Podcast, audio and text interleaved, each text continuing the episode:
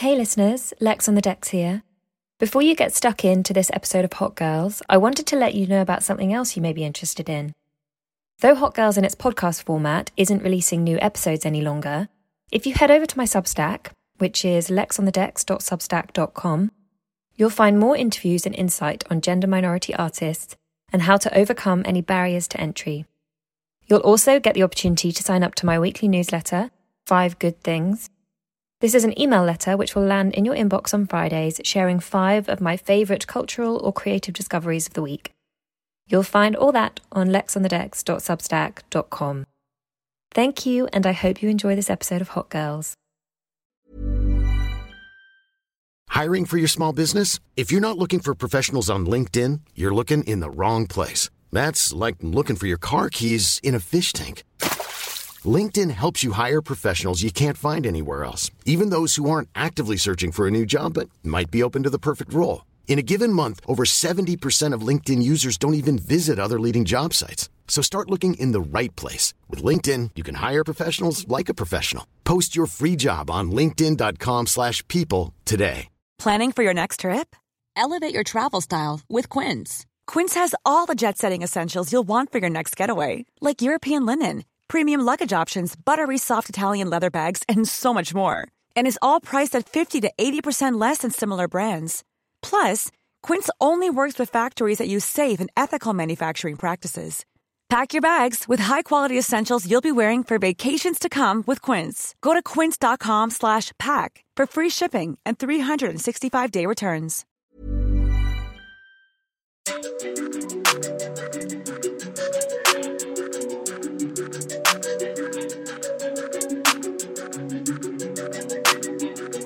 Hello, and welcome to Hot Girls with me, Lex on the decks. This week, I am super happy to be joined by someone I consider a key mentor and someone who has such a deep love of music and growing and building an industry of longevity and creativity. Terry, also known as one half of Atomic Hooligan, is the founder of On the Rise DJ Academy and a DJ and producer and label founder. Through this conversation, I get to turn the tables and ask him all the questions about his journey in music, the wonderful, exhausting, emotional ride that it is pursuing your passion, and what it takes to make that work and make it real.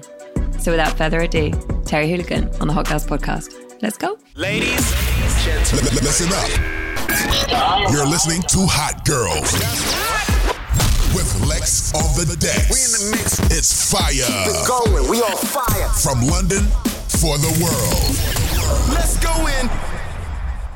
I do think that, like, for example, if I say to my friends I'm absolutely exhausted, they're like, "Oh, you just let something slip. Like, don't worry about it. You just need to let something slip." For me, that feels like saying the things that you really love and really care about. Like, it's mm. okay to just let them drift No, it's not. for a moment. It's not. And and one of the things that you've kind of got to juggle in the early periods of really like self-actualizing your own career and your own path is figure out what is important to you. And when you're in that, when you're in that moment of flux, I, I mean, I'm still in that moment of flux.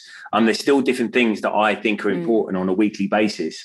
Um, but you you do have to like kind of follow every little path, even if it's like kind of really finitely to try and find out what's the best path to go down. Because ultimately, there's no one there to save you. When you're out there by yourself, you got you could have a great peer group, you could have a really good friend group, great family and stuff like that. But no, ultimately, no one's there to save you. So you have to make a lot of decisions. One based on like kind of your your moral and your like kind of enjoyment compass over there, but secondary your like financial compass, um, because that's just what you have to do when you're yes there is something to be said when you're self-employed. There's definitely something to be said for uh, value your own time uh, never do anything for free um, and like kind of don't say yes to everything. That's that's a that's a big thing. But ultimately in the early stages you kind of do want to say yes to everything because there might be things that you're saying yes to that may not fully be in your wheelhouse, but ultimately could end up in your wheelhouse. Like I started a DJ school because I wanted an extra income. It wasn't something that I thought I'd be doing for the rest of my life. From being a professional DJ, label owner, ha- having like a successful PR company and all that kind of stuff. I thought that was going to be the rest of my life, and then the extra income would be like the little DJ school on the side, Mm. which I'll I'll uh, like kind of train a few people up to teach for me, and I'll like kind of be big boss man and walk in every now and again and say, "Yeah, you're doing great, yeah," and being an inspiration, being typical. Just scratch a little bit and then yeah, scratch a little bit and go, right, see you next month. But ultimately, that's what ended up being the, the, the love of my life. Like, I absolutely adore it because I went down that road because I worked hard to make it happen. If I'd let that slip in the early stages, I wouldn't have made the contacts and stuff like that. So you never know what's going to happen. So you're supposed to be knackered all the time. yeah. You're absolutely supposed to. Don't let anybody tell you that you shouldn't be. that you shouldn't be. Yeah, exactly. yeah. And like, I don't mind. I always think as well. I know I go to bed happy and I sleep better knowing that I've put absolutely everything that I could into something that I care about. 100%. The thing that the thing that I can't handle, I, I can handle being tired much better than I can handle feeling like I've not really like gone after things that I want. hundred percent. It's healthy to be tired. It really is. Like it's healthy to to put your stamp on the day, and that's quite old school thing to say. But if you really feel like you've put the stamp on your uh, the, your stamp on this day, then go to bed. And the, how you put a stamp on a day is by being fucking knackered. Yeah, you, well, you do. You do. I mm. always like there's this there's this comparison of like alive time and dead time that I kind of like as a phrase. And like alive time is basically where you're you're doing things that make you feel alive, and mm. dead time is where you're kind of just like passing time. You're not really sure where that time went. Mm. Um, and I feel like dead time isn't tiring at all. Like you just kind of move through it. But like mm. alive time is tiring because you're putting yourself in every single moment that you're in and everything Yeah. you're doing. But yeah, hundred percent. And you're not supposed to enjoy absolutely everything that you do in the day to to make your dream come true. Like you're re- you're really not. Like ninety percent of a lot of my days is accounting, chasing leads, doing all this, doing all this boring shit that I never thought that I'd ever do. When I was staying in a five star zoo hotel in Kazakhstan, I thought my life was going to be that for the rest of my life. But yeah, like, like, like, like I'm uh, good with this. This is cool. this is perfect. Yeah. Go, oh, there's the Hummer to take me to the club. Amazing. Like I never thought that I would I would be an actual adult that had to do things to maintain a business, but that's what you have to do. So that a lifetime, as you say, it, that involves some dead time as well. To be Mhm. honest, that involves some. I really don't want to do this, but I have to do it to maintain my dream, my my focus, my goal. This is maybe a kind of big question, um, Terry, but what do you think is your biggest motivator? Where do you think you get your ambition Poverty. and energy from? poverty really like lot I, I, I mean i say that i say that half joking and half not to be honest i've seen like kind of down times and i've seen how hard they are and i think my biggest motivator is how lucky i am to be able to keep myself out of poverty with with something that i love so much Mm. um i think my other biggest motivator I've got two, uh, and it sounds really cheesy, but like inspiring people, number one, I absolutely love it. And I take it's not a completely kind of selfless act either. I absolutely love it. It's like a drug to me, like to to be able to like kind of inspire people and for people to turn around and say, Terry was a big part of this or whatever. And, and creation, like creating all the time. Like if that's my compass for creating has gone from actually making music to creating new things to inspire other people to do that. Um, so I'd say they're they're my three motivators. Do you think that's changed? You said obviously the DJ school was something that you wouldn't necessarily, you thought it could be a money earner and then it became so much more than that. So do you think that part of being being a motivator to other people and seeing their creative work is something that's developed as you've gone through your hundred career? percent, hundred percent, and that's I think. I mean, I started. I started the label pretty early, and I wanted to put other people on, as it were, because Yeah. I've always thought that my journey included like kind of putting on. Because I'm never, I've never been the best music producer in the world. I've never wanted to be. I've always been a very good DJ, but I knew that my path lay uh, somewhere other than sitting in the studio for 18 hours a day. I'm just not mm. interested in that at all. So I always knew that putting other people on would be like where I sit in the industry, but I always thought that would be through uh, record labels or publishing companies, which I've done. I've got, they're all running. When I actually stand there in the studio and I have a student like like yourself, that have a student that's come out and I see your path afterwards, Hmm. that is what and that's happened many times before you came to us and it's happened many times after and that has is what's like kind of given me the uh given me the the inspiration and the love for the to keep going even in the harder times with the academy like that's what's yeah that's definitely what's like kind of pushed me forward Yeah. With the labels, I want to hear about those because we because obviously we've met, we've had many Mm. conversations over the years, but I've never sort of never really spoken about the labels that you started and Mm. run and your experiences with those. And I do always think there's many if you're working in music, whether it's DJing, producing, there's so many different things that you can kind of turn your attention to to be 100%. entrepreneurial in the space. What's the process of founding a label? very different to now to what it was before. Like I, the, my first label I started called Menu Music in 2004, 2003, 2004. Um, I always approached it with the only way to start a label was is with a good A and R ethic, um, and everything else is like kind of secondary. Everything else can just be sorted out by someone else, basically.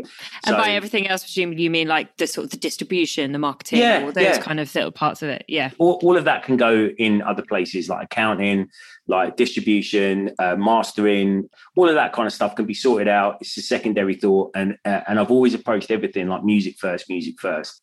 I was really inspired to start the the label uh, through people that I met on tour, like a, a guy called Rico Tubbs, um, uh, who absolutely amazing DJ, amazing producer, still doing his thing now. Um, I, I run my second label with him, DJ called Lady Wax. Like those two, when I heard them and what they had to offer, I was like, "Yep, we're starting a label. We're putting a label together, and this is these are going to be our main artists and so on." And that was in the vinyl days. That was in the days where you would go and uh, you get a couple of tunes, you send them off for vinyl mastering, you get the artwork done, and blah blah blah. You'd like kind of hand register them with uh, PRS and all that kind of stuff. It was an MCPS back in those days, which is basically like the the the royalties that cover the reproduction on on like physical products and stuff like that. So Mhm. all of that, was- I'm saying all that. I, I I have no interest in any of that. I used to have someone do that for us, but the the vinyl mastering and all that kind of stuff, we used to get that done. Three months later, the record would hit the stores. You talk to the distributor, it would go out. You get the figures back, so on and so forth. So that was it, it was almost a simpler way of doing things because what you had was a captured audience in a record shop. They used to walk into that record shop once a week to get those records. I'd already become like a relatively big DJ at that point. So it's like, Yeah. it's Atomic Hooligan's uh, labels record. We're going to check that out. Yeah. It's almost a simpler way, a lot more expensive, but almost a simpler way to do it. And then in 2008, I started another label that was uh, a little bit more like kind of bass music. Uh, my first label was very much a breakbeat label because I come from Yeah. like a breakbeat background, really. The second one was more of like a bass music. We released like kind of hip hop and uh, a version of hip hop, drum and bass, like kind of garage, a lot of garage at the moment. We started out in 2008 as just a digital label when all labels were just starting to go digital. And that was, again, very music focused, very what do I want to DJ with? And went out on A&R tracks and found tracks that I wanted to DJ with. I started that with a guy called Rico Tubbs, who we signed to. Um, he was called DJ Infecto first, and we uh, we rechristened him Rico Tubbs Mm. because his actual name is Riku. He's from uh, he's he's Finnish. Um, he's like he- he's like the number one guy in Finland, basically, which isn't saying much really.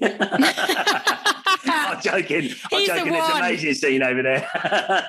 He's the biggest export from Finland. Apart from the Bomfunk MC's, but he uh, he was actually like he did all like their second album stuff like that. It doesn't really matter, but like Mm. that actually turned out to be a little bit harder. I mean, in those days we still had like kind of paper press and stuff, and again. Atomic Hooligan and Rico Tubbs starting a label, so we got a bit of like kind of shine off the back of it, and people were interested in what we were doing. It's- We got in like DJ Mag and so on and so forth, and we managed to make it big. We talked to retailers, got a good name with Beatport and and uh, and Juno and stuff like that, and they because they were really the only portals that were available then. Mm. Now I wouldn't even know where to start starting a label. Now, to be honest, like uh, I would. It's easy. It's you. You go to this. You go to a digital distributor. You got a name. You got the artwork. You got five releases. Bang! It's out there, and Yeah. you can literally be on every single digital portal uh, in the entire world. But that doesn't mean that anybody's going to take any notice of you at all. So it still do, kind of does come back down to like the traditional roots of PR. I mean, I started a PR company in uh, on the Rise Promotions and a publishing company in like 2011, I think, because. And was that um, the first time that On the Rise was used? Well, kind of. So, On the Rise was actually established as a PPL collections agency, which PPL is the the rights that are inside music that's released for the performers rather than the writers. So, say if I don't know whoever writes the song and then Beyonce performs it, Beyonce would get a, a cut of what's called the PPL. Um, so it's a thing that not many kind of artists really. I mean, if you write it and perform it, then you get both ends. Um, so it's a thing that a lot of artists don't really know about. Um, um, so that was started, and it, it was it was going all right and it kind of just couldn't. They, I wasn't involved there at the time. I was still Yeah. DJing and stuff. Um, and then uh, Jay, uh, Jay Cunning, who who is now like the Euro, uh, or the global marketing manager for Denon DJ. Uh, he left on the rise to go there. Um, Okay. but he's the like I say again, he's still like my best mate and stuff like that. Like Still um, hooks you up with some equipment now, I yeah, guess. yeah, yeah, still get yeah, still get Rane and Denon equipment in the studio and stuff, uh, which is awesome. Um, and we started as a PR company because I had like a little PR company that I just used to run from my my kitchen again, not this Mm. kitchen, a different kitchen, where I would send uh, other. Uh, label stuff to because I'd created relationships with like uh, UKF and DJ Mag and Mix Mag and all of this kind of stuff through DJing number one, but through my own label number two. Um, so I used to sell like small labels out with like exclusives on Juno and uh, reviews in DJ Mag and stuff like that. So we just decided to take it and like kind of make it into a music services companies. And I realized that I hated it. Like I really didn't want to be in that part of the music industry anymore. During that time as well, I went back to college to, to train as a social worker. Um, Really? Yeah. So I like I didn't. I, I really wasn't in the mindset of being in like the kind of the music industry very much at the time either. Mm. Like it was. It, what what a lot of people, what a lot of DJs and a lot of people in the music industry will not verbalize is there's a finite amount of time to your career really. It's not quite as bad as being a footballer. There's a lot of like kind of 45 50 55 60 year old djs but if you're if the music that you're doing or the music that you're making or the music that you're playing isn't like the kind of hot thing at that particular time you kind of take a back step and you end up doing you end up doing gigs and doing things that are a pale comparison of what you did 10 years before. And i kind of spotted that quite early. Yeah. um, and i was like i, I I don't. I've, I've had this amazing career over here for, for for ten years, playing all over the world, playing the biggest festivals in the world, playing to like 20, 30, 40,000 people in arenas and shit like that, like it. And what now? I'm going to go and be a support act for fifty people at a bar. Like I, Mm. don't, I don't like, and I'm not taking that away from anybody. Like that's not. I, I'm not belittling anybody for doing that or anything like that. But particularly with music that didn't sound fresh to me anymore. I'd done all these amazing things and I didn't want to go down that same route again to a lesser extent and to a lesser extent and to a lesser extent and to a lesser extent. So I decided to break out and do, make the PR company, make the music services company. And then in, in that kind of time as well, that's when I started doing the, uh, the DJ school because I taught DJing for a little while to like friends and I'd worked for a company called, uh, funnily enough, just the DJ Academy, who are like an online academy. I was like their London tutor for a little while. I was really enjoying it while I was doing it, but I never thought it was going to be a career. But at the same time, I was building relationships with Pioneer, with Denon, with retailers and stuff like. Because my my career has always been about building relationships with people, and that then blossomed into On the Rise DJ Academy as it is today, the best DJ academy in the world. No, I'm joking. It is. I think it is. but like uh, we we've got a very unique like kind of USP where um, I actually care about doing one-on-one lessons. I don't. I, I'm not looking to like kind of scale uh, scale what I do up to to like kind of and sell it on YouTube or anything like that because that's all that's got its place. It's great, but I really like the personal interaction and the one-on-one kind of stuff that I do with people, and that's what it turned into. Mm. One thing I think so when I met you and when I came to On the Rise, I'd Mm. done I started DJing with lessons when I was in Australia. Then I'd Mm. done some more um, lessons at somewhere else in London. And I, I think what I felt like is I'd been taught the skills of DJing at other places. What I hadn't really learned or what I hadn't really understood until I kind of was able to talk to you and have some of the uh, conversations that we had or uh, with Keisha was just with Keisha like as well, yeah. yeah, it was the industry and knowing yourself within it. And it was more about the confidence piece or more about how to actually like approach myself as a DJ and, and have a career from it that as much as the kind of technical side of things and as much as having the space to have open conversations about the things I didn't feel so confident in technically, it was also about that broader piece of like how to forge a career and how to grow a brand for yourself and how to understand those things that will actually ultimately get you gigs and will ultimately allow you to have a career in the industry. One of the things that I wanted to ask you is I think as a teacher, you see all of these different people come into your studio. And obviously, so many people then go on to have careers and others don't. And part of that probably comes from passion, but there must be other qualities where you're like, that's a good that's a quality or that's something that enables someone to go on and and have more of a career of things what are some of the things that you think you observed that have made the difference in people's journeys when i say passion I mean, a, a, real passion for like, regardless of absolutely everything else, uh, like not even having a career path. Some of the some of the most successful uh, students that I've had are people that haven't really envisioned a career path in front of them. They they just want to play music. But there's a lot to be said trying to create your brand in the early days and stuff like that. But yes, I'm I'm here to help you with that. But I'm also here to help you like curate your passion. That's I think the the number one thing for me. Yes, there's there's a lot, like I say, there's a lot to be said for for brand creation and curating your image and and stuff like that. And I think that's super important. Like getting that right uh, as early as possible, uh, but leaving yourself open to like to to change that and morph inside it and stuff like that. Like yeah. like like you've been doing exactly yeah. like you've been doing. Like you're leaving yourself enough like kind of wiggle room to morph into into the best Lexi somewhere in the future. Like yeah. which is which is awesome.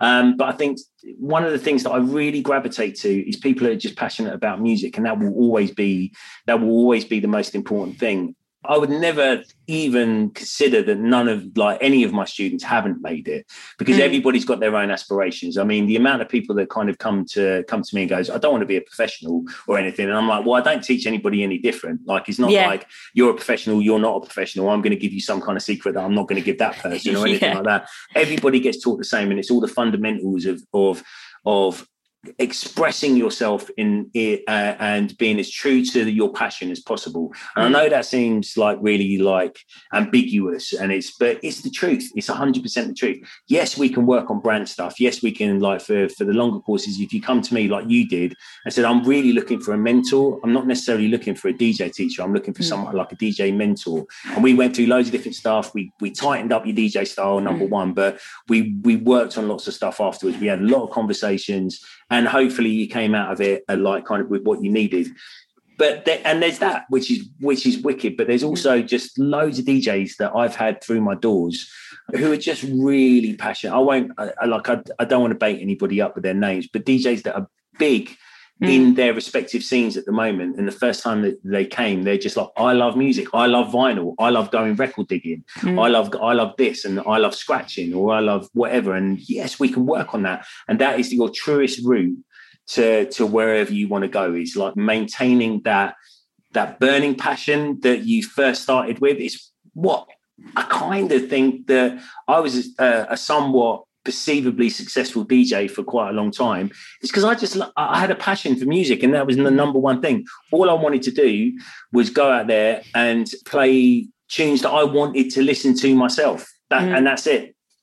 But I think what you're really good at is liberating people to put their creativity out there and to be yeah. passionate and to actually express it. And I think sometimes that's hard. I think sometimes when you really love something, you can shy away from it because it can kind of scare you that sounds like sort of romanticizing a passion, but that's how that's how it's definitely felt for me at times. You know, hundred percent. And do you know, do you know what? Do you know why? Not to cut in, but you know yeah. why it scares a lot of people because they've been in love with something, whether that's DJing, whether that's production, whether that's whatever, and they're scared of it because they want it to be perfect. They want their product mm. to be mm. perfect. And I, the first thing that I tell people is perfection is nothing. There is no perfection when it comes to any of it. Like perfection is a complete fallacy that will have you frozen in your boots and not able to go out there and show the world what you're capable of. Because there's always someone better. There's always something funkier. There's always someone whatever. Like, it, but they're not bringing this I sound like a fucking motivational speaker. But no, but it's good. I love not, it. they're not bringing what you're bringing to the table and what you're bringing to the table is you and there's and you're uniquely you. And that is why i'm so hard and as strong on on people developing their own passion having a passion to start with and then developing it. Because there's no one that can compete with you because they're not you. Like there's someone that could be better at programming. There's someone that could be better at scratching. There's someone that could be tighter at mixing. There could be someone that's got more music than you. Any of these kind of things. And there's always there's always going to be. I'm a scratch dj i know i'm not the best scratch dj in the world but i know that when i play a set what i bring to it is me Mm. And that's what everybody should have. They should have their own X factor that they bring to the table. And people either gravitate to it or they won't. The people that gravitate to it are your fan base. They're the ones yeah. that they're the ones that love what you do, whether that's 10 people or that's 10 million people. There's nothing there that will give you any kind of longevity as uh, in a career that you have to force. Mm. Like the, the the forcing part of it will dictate that at some point people are going, eh, feels a bit forced, doesn't it? Like I'm not I'm not really into that person anymore because what they're doing doesn't feel genuine. If mm. you just come with pure like it, it, you just come with you from day one, but and that does that in no way, shape, or form does that include any kind of perfection. Perfection is the when I hear people say, "Yeah, but I'm a bit perfectionist," it's like, well, sorry, can't help you unless you unless you stop being a perfectionist. Then we can't really do much. And that, mm. I, I've always said that perfection perfection is the final destination and if you're at the final destination then you're not traveling. And the, uh, the the the, best the best you can get out of a career is you'll just keep traveling keep traveling. Hiring for your small business? If you're not looking for professionals on linkedin you're looking in the wrong place. That's like looking for your car keys in a fish tank. Linkedin helps you hire professionals you can't find anywhere else even those who aren't actively searching for a new job but might be open to the perfect role in a given month, over 70% of LinkedIn users don't even visit other leading job sites. So start looking in the right place. With LinkedIn, you can hire professionals like a professional. Post your free job on linkedin.com slash people today. Millions of people have lost weight with personalized plans from Noom. Like Evan, who can't stand salads and still lost 50 pounds. Salads generally for most people are the easy button, right? For me, that wasn't an option. I never really was a salad guy. That's just not who I am. But Noom worked for me. Get your personalized plan today at Noom.com. Real Noom user compensated to provide their story. In four weeks, the typical Noom user can expect to lose one to two pounds per week. Individual results may vary. Planning for your next trip? Elevate your travel style with Quince. Quince has all the jet setting essentials you'll want for your next getaway, like European linen premium luggage options, buttery soft Italian leather bags, and so much more. And is all priced at 50 to 80% less than similar brands. Plus, Quince only works with factories that use safe and ethical manufacturing practices. Pack your bags with high-quality essentials you'll be wearing for vacations to come with Quince. Go to quince.com/pack for free shipping and 365-day returns. Wow. Nice. Yeah. What you're hearing are the sounds of people everywhere putting on Bombas socks, underwear, and t-shirts made from absurdly soft materials that feel like plush clouds. Yeah, that plush. And the best part? For every item you purchase, Bombas donates another to someone facing homelessness. Bombas. Big comfort for everyone. Go to bombas.com slash ACAST and use code ACAST for 20% off your first purchase. That's bombas.com slash ACAST. Code ACAST.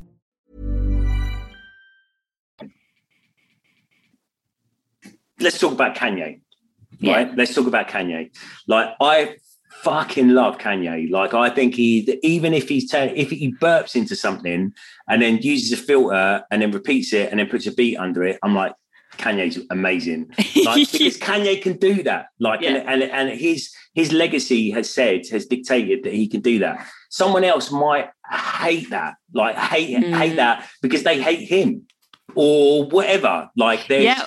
Or like I heard um, Chaka Khan the other day talking about Through the Fire, and obviously he used her voice to Through the Wire, and she hated it. Yeah, yeah. She hated it. And because probably because she comes with this lens of what it was. Yep. Whereas most a lot of the listeners to that song are coming with the lens of what it is. You're always looking through your own lens at stuff, 100%. Mm. And whether it's your creation, like your creation is not yours once it leaves. Once it leaves, it's out there and anybody can view it in any way that they want. It's up to them. And you've got really no say over it. You've got no right of a say over it. Mm. Once you once you release that out into the public, then that's gone. That's theirs. You can have your feelings about it. Whatever happens, how you feel about what you create and what what other people feel about what they create is there's no link between the two. It almost doesn't matter.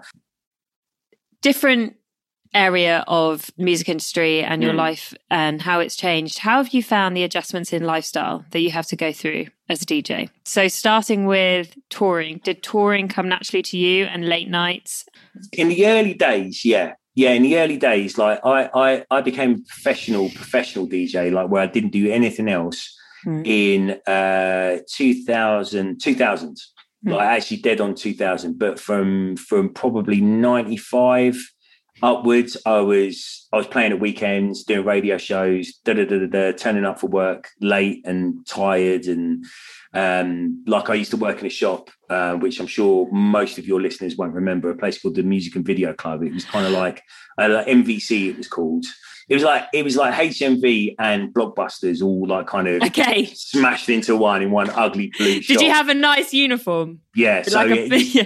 used to wear a blue like polo shirt with long sleeves with like uh, used to have like little spliff burns in it and stuff like that. And it just it was, man, it just it wasn't great. Uh, and I ended up um, being a manager of the one in Hendon, and then uh, and this was like this was probably from 90 95 to like 99 um no probably like more like 96 to 99 like i worked in all the different shops around watford and hendon and all around north london northwest london basically and then i went to work at the the head office as a as a uh uh, replaying and then I worked as a buyer for a little while for, and that was the last proper job I had. I left that in like 99.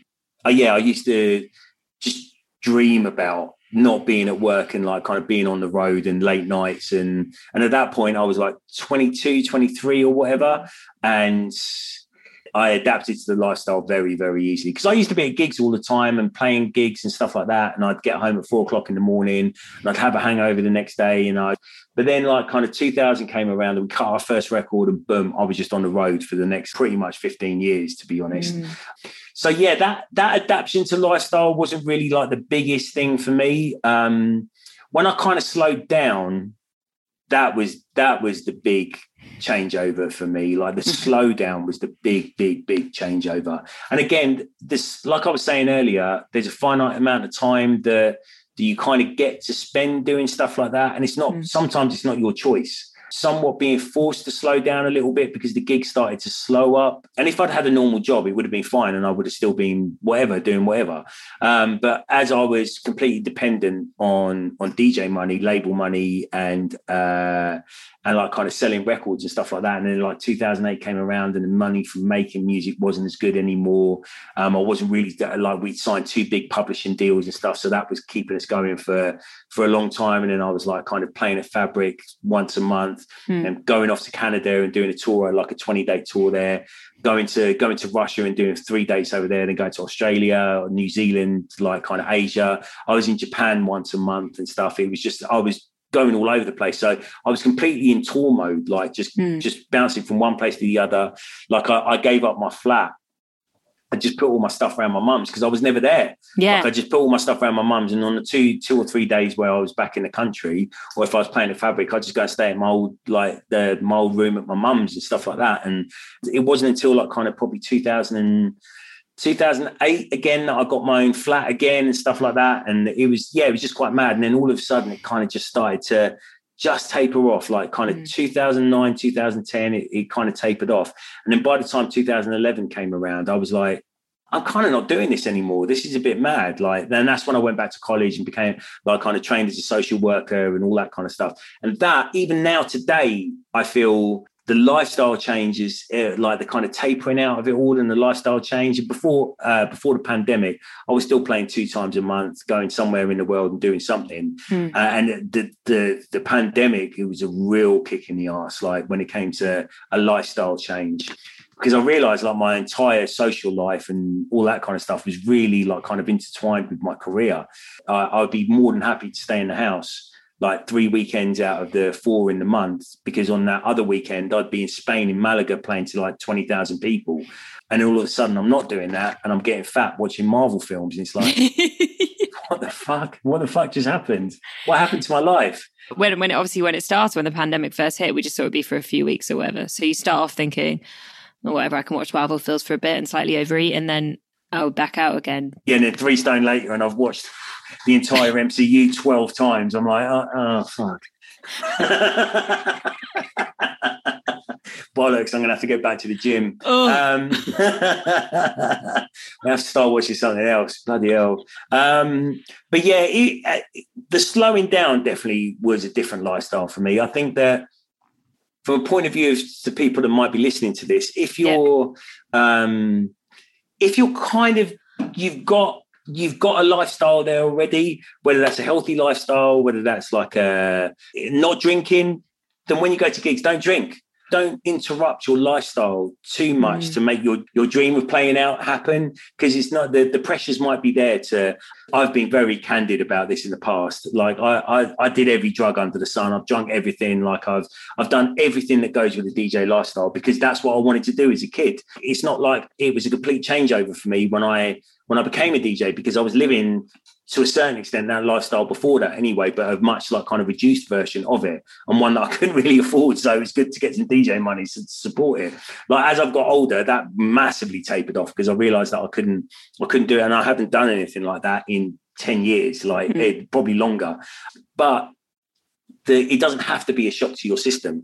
Like if you're, and I'm not advocating doing drugs here. What I'm advocating for is if you if you're a gym bod and you live a healthy lifestyle and stuff like that, when you get on the road, nowadays it's extremely easy to maintain that when you're on the road. Mm. Like you you don't have to eat Burger King or like kind of to be out of your daily yoga routine and stuff like that. You can de- you can definitely do all of that when you're on the road as well. God knows I could have done, I just didn't because I was too because I was I was too involved with partying and uh, and ending up on a I don't know a, a, tugboat to Norway or something like that after a heavy night out. Mm but to your point, when you went into the industry, you didn't have to think about it. Like you no. can get away with things when you're younger, and when it was just your when partying was your kind of breakout. But then as your life as it starts to pick up, that you're in those scenes and in those spaces all the time. Yeah. Then have to start to be a bit more proactive sometimes about yeah. like yeah, hundred percent. I mean, there, there's choices that I've made in my career, like health wise, which I don't regret them. But if I was to go back and do them again, I wouldn't. I wouldn't do them again. Like massively heavy drinking at some points, and I'm. I've never been dependent on on alcohol to like kind of get my groove on or anything like that. Like I've never been dependent. Like alcohol isn't my on switch like it ha- like it is for some people. But at the same time, when there's free drink in the green room, I'm going to drink that free drink because it's it's fun times. Mm. And I'm hmm. going to get people in and I'm going to have people in the booth with me and sharing shots with them and stuff like that because that's what I love doing. I mean, I don't. It's not necessarily a thing that I do. Never saying that it's complete bollocks, but like, um, like I, I, I, do I do enjoy that aspect. I, am a very social person. Like in yeah. that in that scenario, but you don't have to be like that. There's there's don't you don't have to bow to pressures to be like that. If you like a drink before you go and DJ, then have a drink. If you don't want to drink, don't drink. Yeah. If you like, if you like to have a nice healthy meal, which I do nowadays, like a nice healthy meal before you go and DJ, then do that. You mm. don't have to. Whatever your lifestyle is before, it can still be a lifestyle with small changes around, like kind of you going out and playing and traveling and stuff like that. It doesn't have to change too much. Yeah, I've been DJing for quite a long time, but when I was 21, 22, when I was fresh out of uni and I first started, I partied so much mm. that I think that actually really held me back. It really slowed me down. Mm. Yeah, but yeah, yeah. I now look at that and think, well, maybe it's kind of a good thing because now, if I'm now at a point where I'm like, okay, I know exactly where I want to go with this, I know what mm. the career path looks like, but I've taken control a bit more of my lifestyle and I feel like I know where my where my line is. Like I know how much I can party before I actually can't do anything the next day. And hmm. sometimes mm. that's fine. And sometimes you create the space for that. But yeah, in some ways I'm like, maybe it's a good thing that I didn't kind of rock it off at that yeah, point. Because yeah. maybe yeah, maybe I would have crashed you know, when I was younger, I didn't think anything of like horrendous no. hangovers and like vomiting all day. I was like, this is just part of it. Let's go. You're talking. You're talking to a 44 year old bloke that hardly drunk over over lockdown at all. Because I don't drink at home. Like I like. I love drinking when I'm when I'm. You're not like a wine on the sofa kind of guy. Not don't... at all. Not in the slightest. Like I've had three beers sitting in my uh, in my fridge behind me since Christmas 2019. Like it's, really? I just don't, yeah, I just don't drink at home. Like yeah. drinking is a social thing for me. But you're talking to someone who went out, went to Boxpark a couple of weeks ago with a mate of mine, and I had three beers and I was hungover for two days. but that's the thing. Like, I think we need to inject a little bit more like kind of self actualization into this, like, mm. uh, and say that you can be whoever you want to be. If you're that person at home or you're that person on your on your run up to your your point of your tipping point of success, you can still be that person afterwards. You can be someone else if you want to be someone else. You it's all in your hands. You have complete control of everything that kind of you of yourself, not necessarily your career in certain aspects, but you have complete control of how you behave within your career. And I think that yes, it's very tempting to get involved with a lot of like uh, with a lot of alcohol and not to put too fine a point on it, like sleeping around, doing drugs, doing stuff like that. If that was you before, then that's probably going to be you when you do your thing. Like it, you might want to rethink that because that is that you're going to have that that, was there before, but times fifty. Yeah. Like that's going to, that's going to be so much more available to you. Everything that you do is going to that all your vices are going to be 10 times more available to you. Uh, if you if you reach an actual point of a uh, tipping point in your career and the promoter picks you up from the airport and they go, What do you want? They're not mm. talking about McDonald's, they're talking about stuff that you actually want, whether mm. whether that's weed, whether that's whatever it is. And if that's what you want to do, bruv, do your thing. Mm. Like if you want to be a bit more careful about it, then that's a really good idea because you will you will maintain like a clearer head and you'll be able to like kind of uh, not make maybe stupid decisions that you would if you were because again the situation that you're put in is times 10 of anything that you experienced when you weren't a DJ.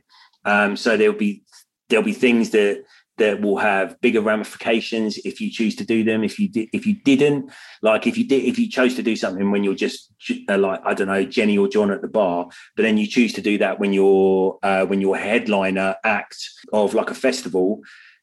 I think traditionally uh, a lot of DJs were were loved for their bad behavior, for like kind of cheeky bad yeah. bad boy or bad girl behavior and stuff like that.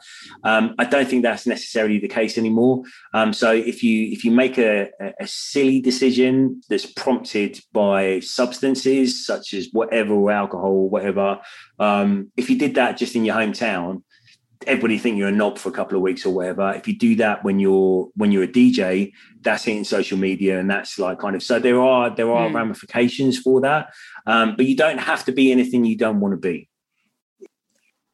Relationships are such a huge part of the industry because it isn't governed in a way that other things are, and I am just like a real advocate of the importance of just being nice to people. Yeah, hundred percent. Whoever yeah. it is don't like if you're if you're a shitbag person, then you're going to be a shitbag person, and you have to pull back your shitbagness a mm. hundred percent. Like I've always been a, a, like a people person. I pride myself on my on my relationships. I mean, I, am also a person that if I don't like someone, I can't pretend that I do. Mm. Like I, I, really can't. Like so, I know that limitation about myself. I know that that is well, a real was, limitation. I was wondering that because I I know that if you think someone's a prick, you'll you'll know it. Like you'll yeah, you'll yeah. kind of have made that decision. But I don't think I've ever seen you with anyone necessarily you haven't got on with because obviously when I've seen you, it's been in conversations with your friends or people that you work with or people that you've invested in. Oh, so yeah, I wouldn't know what you'd be like if you saw someone you're like, nah. Quiet. Quiet like totally quiet. Like oh. not not not engaging at all. I mean if so I, I'm also someone that doesn't really suffer fools kindly. Like uh, like and luckily enough i don't I'm, i say i say that like i don't really know many fools because there's not fools in my circle. Mm. um, but i don't really suffer fools very very easily. Like and if if you're doing something to annoy me, then I'll fucking tell you about it. Mm-hmm. But like, uh, but but not me personally. I don't I don't think I'm the universal barometer for anything for for, for prickness. Do you know what I mean? Like, if you're not doing something that's that's like kind of uh, like kind of objectively rubbish, then I'm not going to tell you about it. It's whatever, it's yeah. your behavior. Um, but if you're doing something that's uh, like really like kind of objectively bad, then I'll tell you about it. But if I don't like someone, I, there's not many people I don't like, to be honest. Like I, I, get along with people that a lot of other people don't get along with, mm. um, and that's how I've created a lot of very, very worthwhile relationships, to be honest. But um, if I don't like someone, I just won't interact with them, no matter who they are. But the key, the key to having a long-term career, no matter what it is, no matter what you do, is don't be a dick. Just don't be a dick. Like, it, like that, and if you can achieve that you can have a very, very long, fruitful career. The one bit of advice that I give to, to absolutely everybody, and this has happened multiple times, the same people that you see on the way up are the same people that you see on the way down. Like, and someone that you see on the way up, maybe above you one day and may want to give you gigs and may want to like I, I, always refer to my boy Jose in Spain like uh, Jose Rodriguez who's now like a DMC champion and and and so on and so forth like he's just one of the most phenomenal scratch DJs in the entire world. I never like I am a scratch DJ, but I've never been as like a DMC style scratch DJ and stuff. I'm a DJ that scratches. But you have you competed in like scratch competitions? Way, way back, like in the in the late nineties, but never the DMCs or anything like that. I just I never really saw the point of competition. Um, so he used to come to all my gigs in Spain uh, in his teens, um, and I don't remember this, but he came up to me quite a few times and said he was my hero and blah, like I was his hero and stuff like that. And I was always really nice to him. Like apparently, like that's what he told me afterwards. And I always like kind of gave him tips and stuff like that and whatever. And now he's like the number one, uh, and he gets me on to do like kind of. He's always bigging me up. Like when he whenever he's like kind of interviewed or whenever he's asked for his top DJs, they're always like serious scratch DJs and me because I was the mm. guy that like he saw at the raves when he was like 15, 16 and stuff like that. So the same people see on the way up are the same people that you see on the way down, 100%. And I, I always believe in like giving everybody the respect they deserve with your own personal boundaries in place. Yeah. One thing I did want to ask you as well was about, I think one of the, the qualities that you need to have to succeed in the industry is I think you need to be pretty resilient and you need to be able to sort of move on very quickly and things.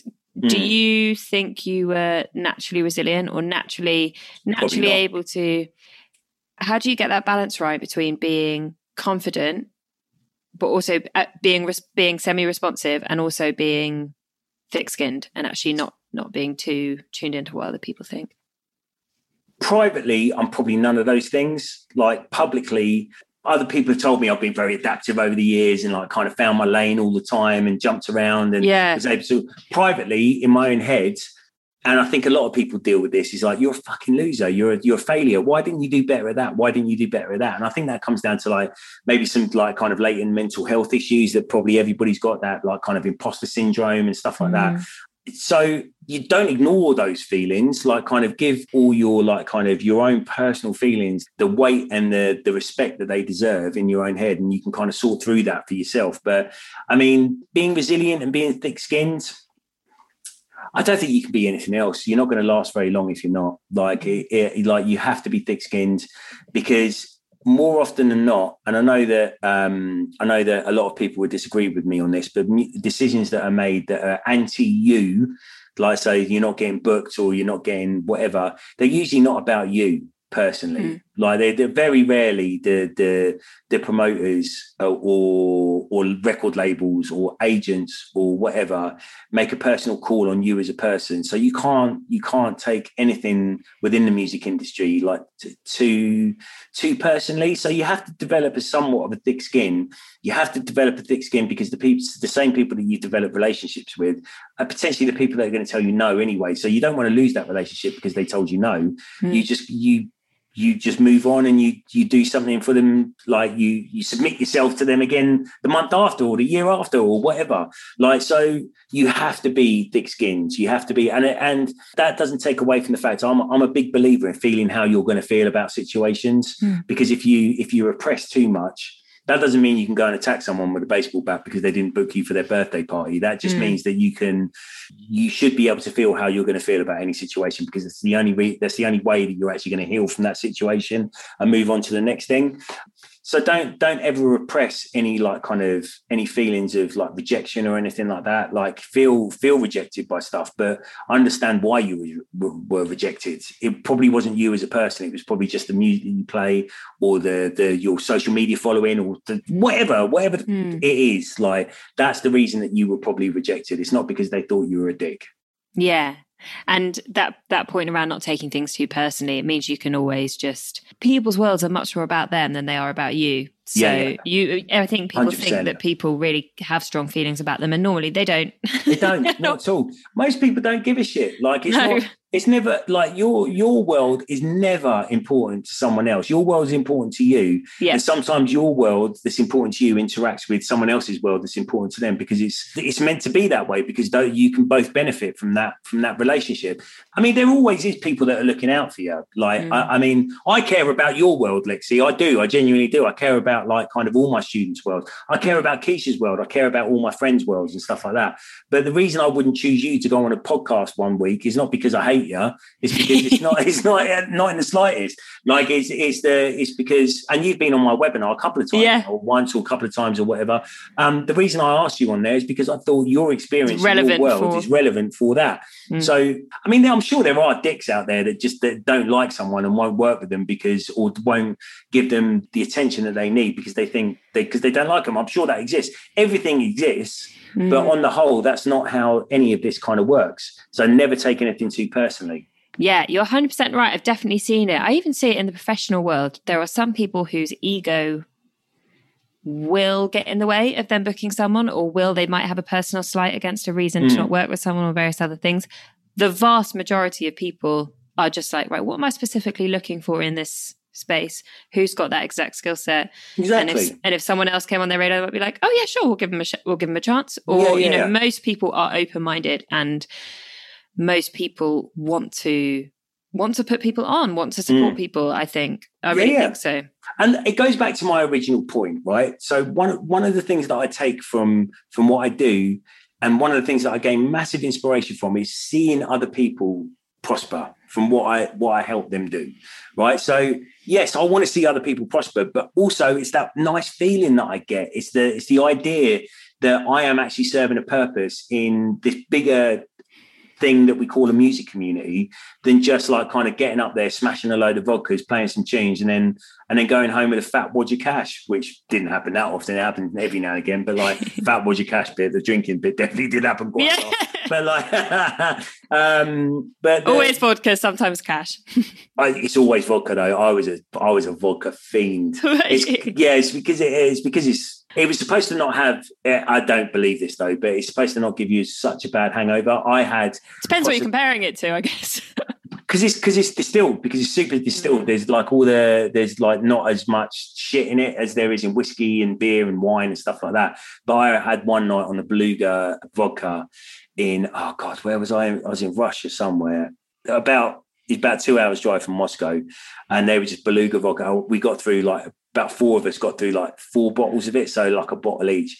I have never ever suffered with a hangover quite as bad in minus 20 degrees and like a two hour, the most horrendous. I fell asleep at, at like when we got in the car, woke up for some unknown reason, the driver was out of the car taking a picture with a bear. And I was like, no, I'm going back to sleep again.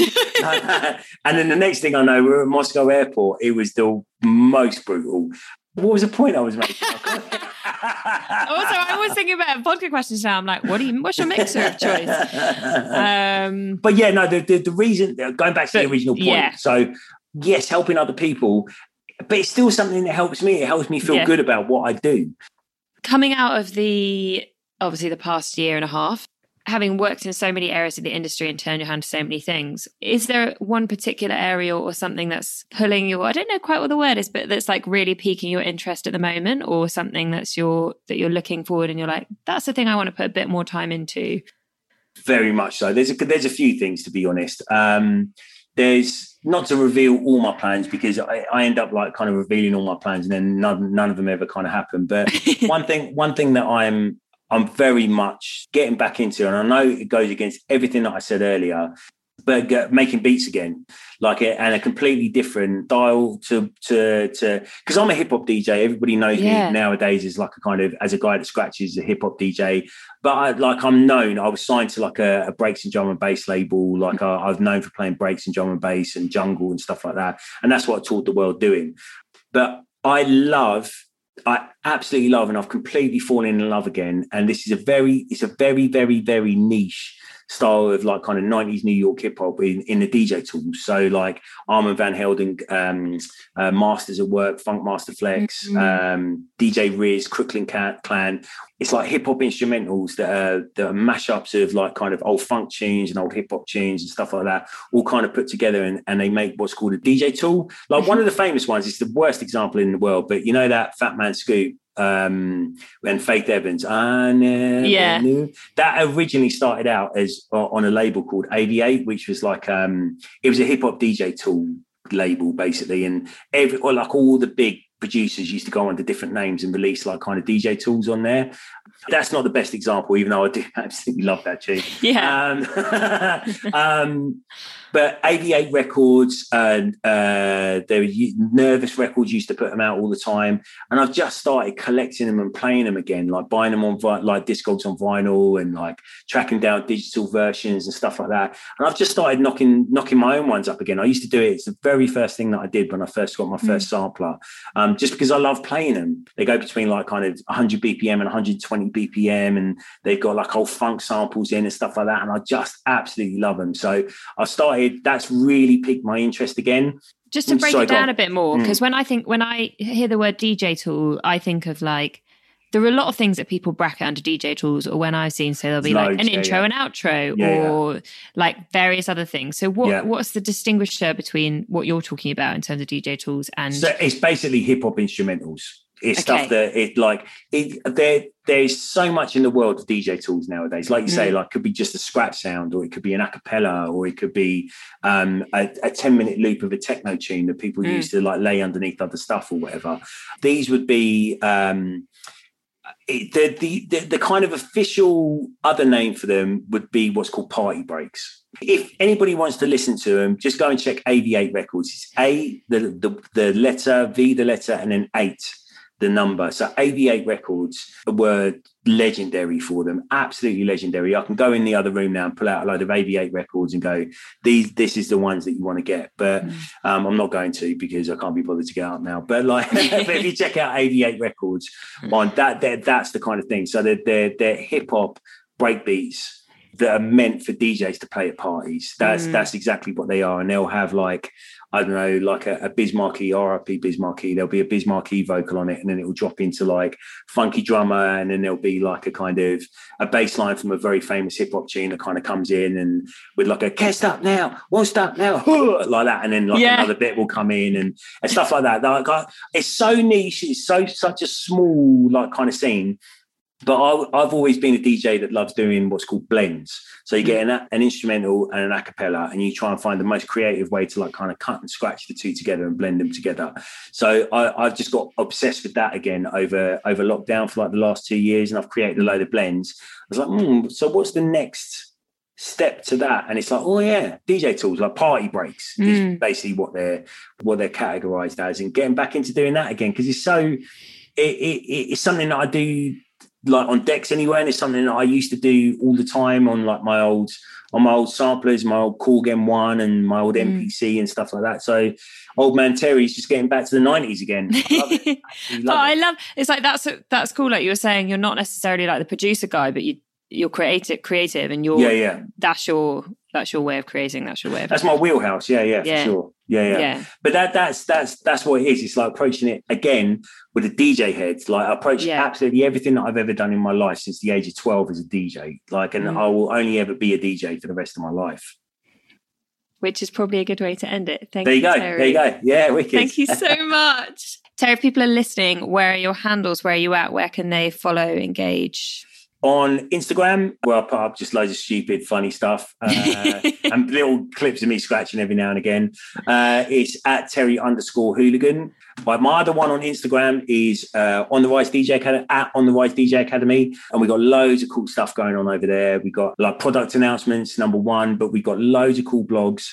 Um, get get notified about them there. We're just about to put like uh, an inclusion rider blog up, which is really important. I think you you you contributed like, you contributed yeah. to that as well, didn't you? Yeah. Um, but yeah, we got loads of cool stuff going on up there. We we we run the line of uh, traditional pissing traditional DJs off by talking things like uh, non-binary DJs and like giving spotlights to like kind of female DJs and stuff mm. like that. Not that that should be like a, a controversial point whatsoever, but yeah, we we uh, we do like to piss off the old school boomer DJs. not not for that point, but just to the point where we like to like give a platform to yeah non-white male middle-aged DJs, which everybody else seems to give a platform to. Like myself, that's exactly what I am. So, but but I like to I like to give a platform to the non-traditional you can go and check out mydjhub.com, which is a completely free DJ mentorship and DJ uh, resource.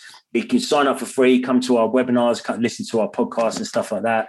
And we just we just focus on a lot of the stuff that we've been talking about today. To be honest, like mm. the stuff that you might not necessarily get from other from other places. We we try to bring on experts again, like you, Lexi. Um, we talk about everything that you need to know, like live streaming, recording mixes, we talk about mental health within the music industry. We talk about like kind of record label stuff. And yeah, so go on there, check out all like the different webinars that we've got on there. That's kind of cool. Uh, yeah, I think that's about, oh, you can check me out as a DJ as well, Atomic Hooligan on, um, on Facebook. You can check me out as Terry Hooligan on, on Mixcloud on SoundCloud and blah blah blah. Yeah, I'm all over the shop. Terry Hooligan, Atomic Hooligan, on the Rise DJ Academy, or my DJ Hub and you'll be able to find me.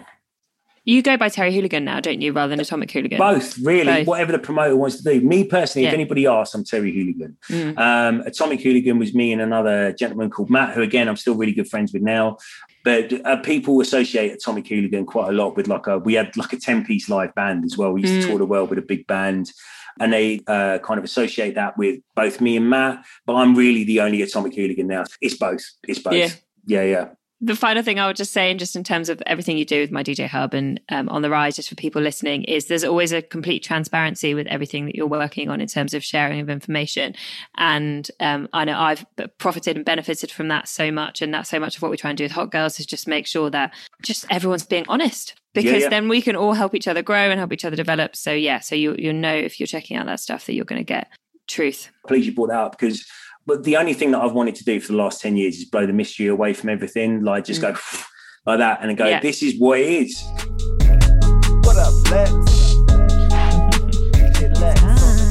we keep our eyes on the prize, it's no surprise. Good women, we're destined to rise. Yeah. Inspiring, celebrating, uplifting the new generation. Some hot girls, you know the vibe. All the hot girls come alive. All Some hot girls, you know the vibe. All my hot girls come alive.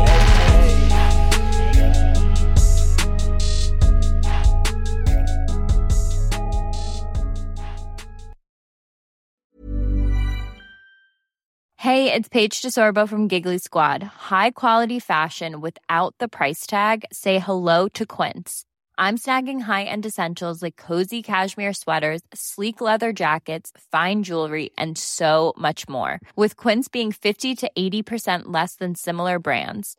And they partner with factories that prioritize safe, ethical, and responsible manufacturing. I love that. Luxury quality within reach. Go to quince.com slash style to get free shipping and 365 day returns on your next order. Quince.com slash style. Planning for your next trip? Elevate your travel style with Quince. Quince has all the jet setting essentials you'll want for your next getaway, like European linen, premium luggage options, buttery soft Italian leather bags, and so much more. And is all priced at 50 to 80% less than similar brands. Plus, Quince only works with factories that use safe and ethical manufacturing practices. Pack your bags with high-quality essentials you'll be wearing for vacations to come with Quince. Go to quince.com/pack for free shipping and 365-day returns.